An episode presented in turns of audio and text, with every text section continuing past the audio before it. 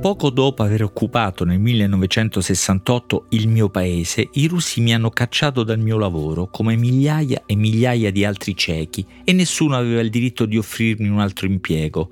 Alcuni giovani amici sono venuti allora a trovarmi, erano troppo giovani per essere già sulle liste dei russi e così potevano rimanere nelle redazioni, nelle scuole, negli studi cinematografici.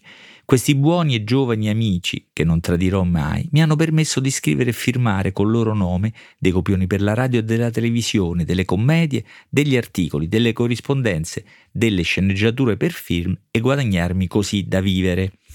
Fra questi generosi donatori c'era una ragazza che si chiamava R, non ho nulla da nascondere in questo caso, già che è stato scoperto.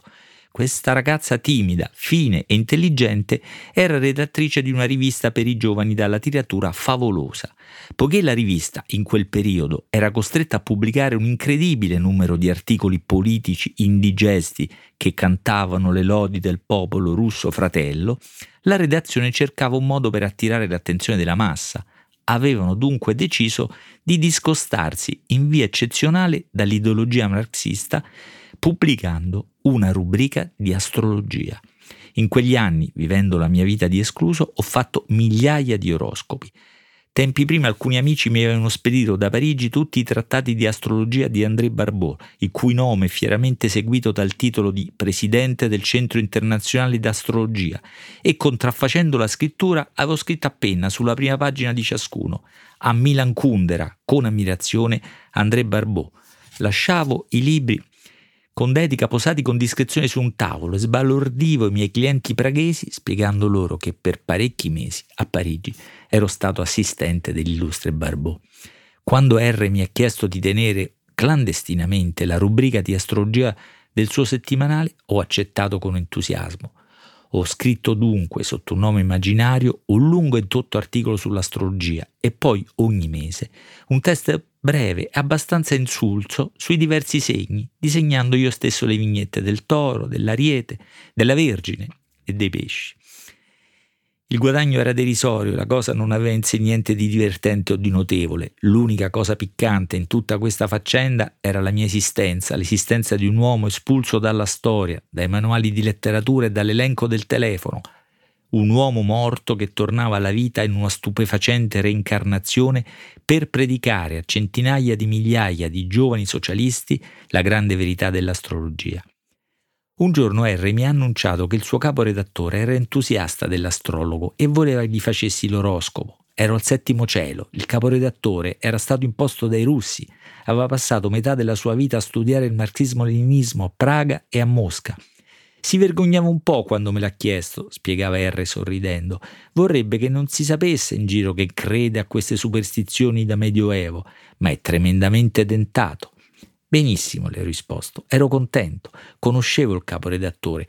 Oltre a essere superiore di R, era membro della commissione del partito addetta ai quadri e aveva rovinato l'esistenza di un discreto numero di miei amici.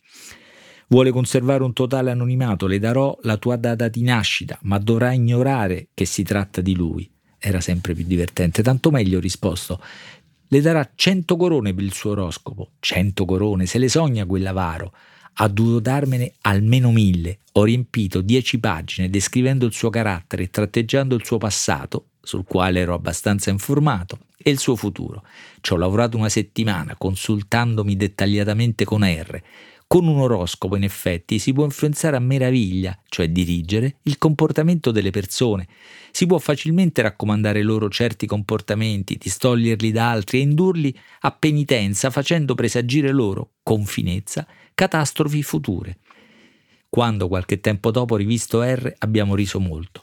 Lei sosteneva che il caporedattore era diventato migliore da quando aveva letto l'oroscopo, urlava meno, cominciava a diffidare della propria severità contro la quale l'oroscopo lo metteva in guardia, cercava di valorizzare al massimo il briciolo di bontà di cui era capace e nel suo sguardo, che fissava spesso nel vuoto, si poteva scorgere la tristezza di un uomo il quale non ignora che le stelle, ormai, gli promettono solo sofferenza.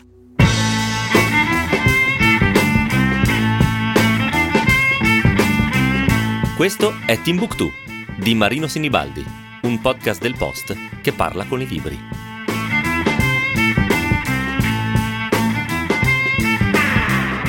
Ho letto a lungo mai successo in questo podcast. Mina Kundera, dal libro del riso dell'oblio, l'ho citato nell'edizione Bompiani tradotta da Serena Vitale, ma quando muore un artista questa è la prima cosa da fare, leggerlo se è uno scrittore, ascoltarlo se è un musicista, andare a vedere i suoi quadri, i palazzi che ha costruito, eccetera, ognuno la sua arte, a ognuno l'omaggio o il tributo di ascoltarlo ancora.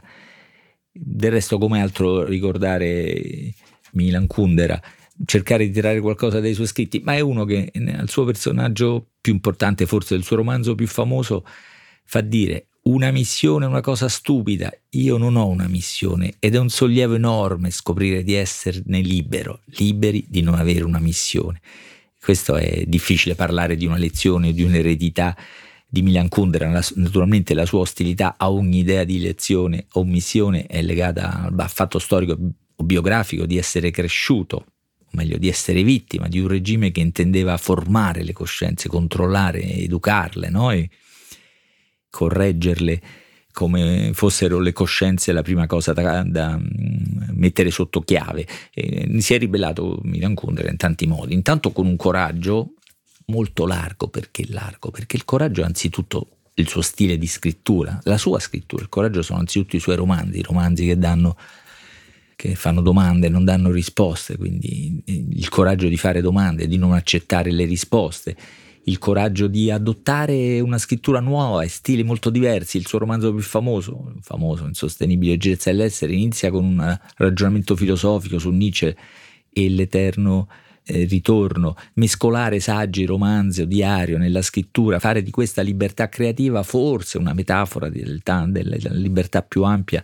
necessaria e possibile. È una libertà che passa attraverso l'idea di missione di militanza. Milan Kundera era passato dentro l'esperienza eh, comunista per ritrovare lì la propria libertà. La libertà, per esempio, di non prendere tutto sul serio. Lo scherzo, il suo romanzo decisivo, quello che l'ha fatto conoscere, nasce dal fatto che un messaggio beffardo, malizioso, scherzoso viene da una ragazza preso troppo sul serio. Una ragazza, e qui lo scherzo eh, ha un elemento mm, politico, teorico interessante, soprattutto considerata l'epoca. La ragazza è una di quelle ragazze serie che pensa che il eh, comunismo sia la grande rivincita della, della ragione, no? la grande rivincita della razionalità, la grande realizzazione delle idee illuministe. Quando penso ai più ardenti comunisti, dice invece il personaggio dello scherzo che interloquisce con la ragazza. Quando penso ai più ardenti comunisti del primo periodo del socialismo nel mio paese, mi sembrano molto più vicini ai cattolici fanatici che non agli scettici volteriani. Il periodo rivoluzionario che va dal 1900 1948 al 1956 aveva poco in comune con lo scetticismo e col razionalismo. Era un'epoca di grande fede collettiva. L'uomo che procedeva in accordo con l'epoca aveva sentimenti simili a quelli religiosi, rinunciava al suo io, alla sua persona, al suo privato, a vantaggio di qualcosa di superiore, di qualcosa di sovraindividuale. Le dottrine marxiste avevano certo un fondamento totalmente laico, ma il significato che veniva loro attribuito era simile al significato dei Vangeli e dei comandamenti biblici. Si è venuta a creare una sfera di idee intoccabili e quindi nella nostra terminologia sacre, questa è l'immortalità, citato invece nell'edizione Adelphi tradotta da Antonio Barbato. Attraverso questa sacralità e questo entusiasmo Milan Kundera ci è passato, lo ha conosciuto bene, lo può raccontare avendolo in qualche modo vissuto.